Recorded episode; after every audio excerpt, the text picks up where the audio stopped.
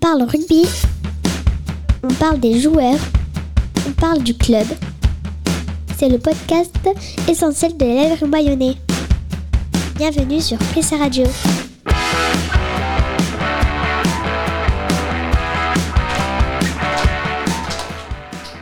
Bonjour à tous et à tous, je me présente. Malone. Et moi Tom. Bonjour tout le monde Pour cette émission, l'Aviron Bayonnais reçoit le Racing 92 le samedi 30 décembre à 16h au stade Jean Daugé. Mais au fait, qu'est-ce qu'il y a au programme? Au programme, il y a, comme dans toutes les émissions de radio, un super journaliste. Ah oui, ça je l'espère. Bon, on la commence cette superbe émission?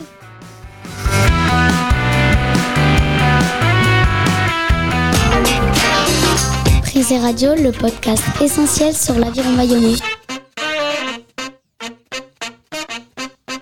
Mais bien sûr, attends Tom, je me dis que ça fait 10 ans que j'habite Bayonne et je connais toujours pas une seule information sur l'aviron bayonnais. Mais Malone, tu as oublié, aujourd'hui nous avons un futur journaliste qui va nous parler de l'histoire de l'aviron bayonnais. Oui, il s'agit de Thiago, nous t'écoutons. Bonjour, je vais vous raconter l'histoire de l'aviron bayonnais. Le rugby est arrivé à Bayonne en 1897 en milieu scolaire grâce à Pierre Fabre qui apprend à ses copains du lycée Marac le football rugby. En 1904, les rameurs de, la nautique créent l'aviron bayonnais. En 1913, l'aviron bayonnais est champion Côte Basque. Son stade se trouve à Anglette. L'aviron bayonnais navigue entre la Pro D2 le top 16. Avant, il y avait 16 équipes le top 14 depuis 1994. En 2019, après deux ans passés en Pro D2, l'aviron bayonnais retrouve le top 14 grâce à la pénalité dans les dernières secondes de l'Argentin Martin Bustos Moyano. En 2020, le championnat s'arrête à cause du Covid. Il reprend en 2021, mais Bayonne perd face à Biarritz et redescend en Pro D2. Au début de la saison 2022, l'équipe menée par Yannick Bru gagne la finale contre le Stade Montois et remonte en top 14. La saison 23 2023-2024 a repris depuis le 18 août. Prise Radio, le podcast essentiel sur l'aviron bayonnais. Ça m'a fait plaisir d'avoir appris quelque chose et j'espère que vous aussi, chers auditeurs et chères auditrices. C'est déjà la fin de cette émission? Hé Malone, tu as perdu la tête On est sur Presse Radio, donc il y a une interview de nos fameux joueurs pour savoir comment fait-il Noël et autres fêtes de fin d'année en tant que joueur. Nous écoutons Cher Tiberghien, Federico Mori qui est italien, notre cher Facundo Bosch qui a déjà participé à la Coupe du Monde et le joueur qui a déjà gagné la Coupe d'Europe avec le Stade Rochelet. Il s'agit de Rémi Bourdeau. Bon, on les fête pas trop. Hein. euh, bon, c'est des, repas, quoi. C'est en plus parce qu'il y a des matchs, généralement chaque année, le- à Noël et même au Nouvel An. Donc euh, on les fête, euh, c'est un repas. euh, c'est doucement, quoi, c'est calme. Comment fêtez-vous Noël ou les fêtes de fin d'année? Avec la famille, comme d'habitude chez moi. Ici avec des amis, à la maison euh, avec la famille, parce que c'est l'été là-bas, donc euh, bien au chaud. Comment fêtez-vous Noël ou les fêtes de fin d'année? Euh, comment on fête les fêtes de fin d'année avec le calendrier euh, euh, bah, En fait, on essaye généralement de faire venir la famille euh, ici dans, dans la région. Parce que, oui, tu as raison, avec les matchs, c'est compliqué de, de pouvoir faire les, les fêtes de Noël. Donc, généralement, on les fait venir. Ou alors, on a, généralement, on a deux, deux, trois jours où on essaye de faire les déplacements très rapidement pour aller voir nos familles. Mais c'est très court, généralement. Et on vous souhaite de joyeuses fêtes à toutes les personnes qui nous écoutent sur le journal L'essentiel de l'aviron bayonnais. Et si on allait dans les coulisses de l'aviron bayonnais Presse Radio part à la découverte des métiers du club, c'est l'heure de l'interview du salarié. Chan et Paola a interviewé, a interviewé Pauline Martin, qui est graphiste à l'aviron bayonnais. Bonjour, est-ce Bonjour. que vous pouvez vous présenter en quelques mots? Oui, euh, je m'appelle Pauline et je suis graphiste à l'Aviron Bayonnais depuis un an. En quoi consiste votre métier Euh, je suis dans le service communication, donc je m'occupe euh, de tout ce qui est communication visuelle, Donc euh, créer des, euh, des visuels et des, des affiches, ce genre de choses pour promouvoir le club. C'est un travail un petit peu différent des autres, c'est un contexte assez euh, événementiel, il y a beaucoup de, de choses à faire, c'est très polyvalent, mes journées ne se ressemblent pas, donc euh, j'aime beaucoup mon travail. Bonjour. Quelles sont les études à faire pour faire votre métier? On peut faire plusieurs études. Moi, j'ai fait une école de communication euh, en spécialité euh, direction artistique pour faire graphisme, mais tu peux faire euh, une école d'art ou une école euh, de création visuelle. Quels conseils pourriez-vous donner à un jeune qui voudrait faire comme vous? De cultiver sa créativité depuis petit.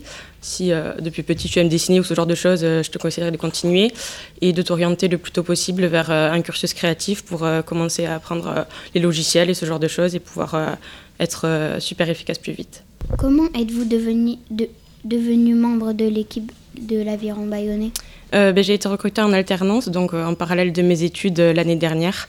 Donc j'avais un an d'études à finir et quelques jours par semaine, j'étais aussi au club pour travailler. Pourquoi avez-vous choisi de travailler avec l'équipe de Bayonne?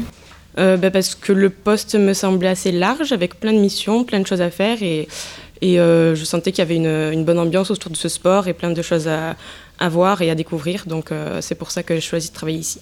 quelles, so- quelles sont les choses que vous faites tous les jours pour aider l'équipe?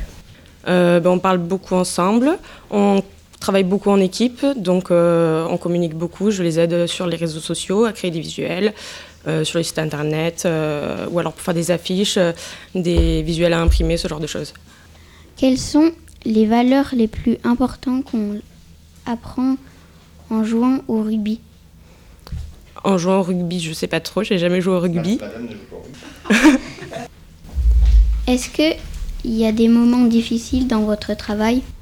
Euh, pas vraiment. Peut-être quand on a beaucoup de matchs à la suite à préparer, c'est vrai qu'on a un rythme de travail où on doit faire beaucoup de choses en même temps.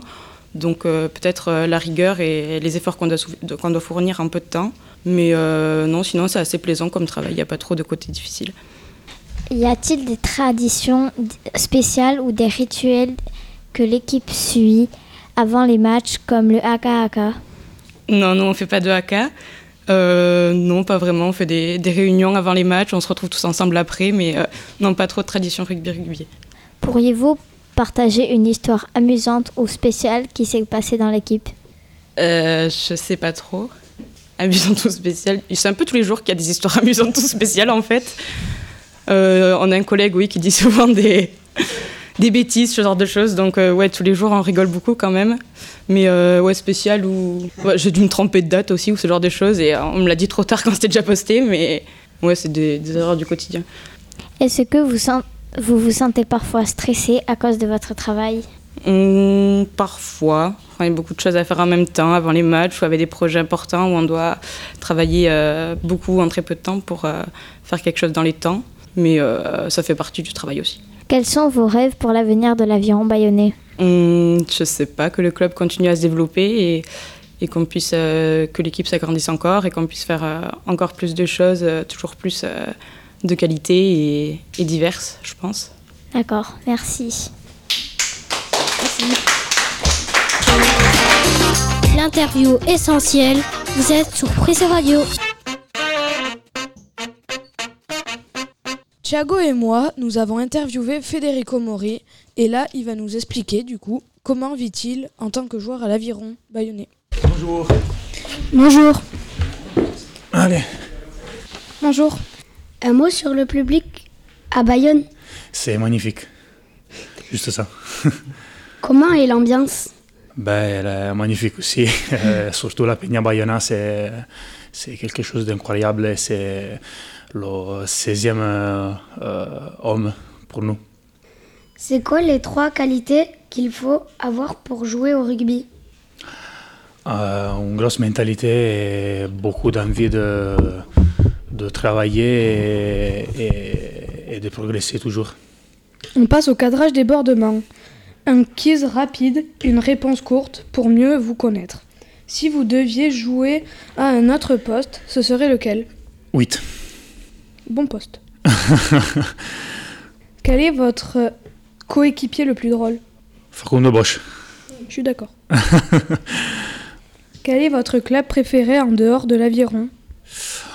En dehors de l'aviron, c'est euh, ben, le, le club de ma ville natale, Livorno, en Italie, ou sinon j'aime bien aussi Toulon, parce que c'est c'est proche euh, de chez moi. C'est un club euh, que j'aime bien. Ils sont forts Toulon. Votre plat préféré? Pizza. Votre animal préféré? Chien. Monta- montagne ou océan? Océan. Football ou basket? Football. All Black ou Angleterre? All Black. Surf ou pelote basque Surf. Fête de Bayonne ou fête de fin d'année Fête de Bayonne. Et enfin, grammaire, histoire géo ou mathématiques Grammaire. Mathématiques, je suis nul. Merci. Merci à vous. Prissé Radio, le podcast essentiel sur l'aviron bayonnais. On parle rugby, on parle des joueurs, on parle du club. C'est le podcast essentiel de l'Aviron Bayonnais. Bienvenue sur Prissa Radio.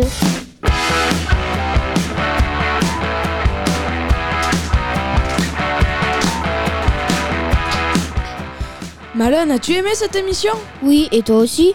Oui, beaucoup. Cette fois, tu peux vraiment leur dire au revoir. Ok, au revoir.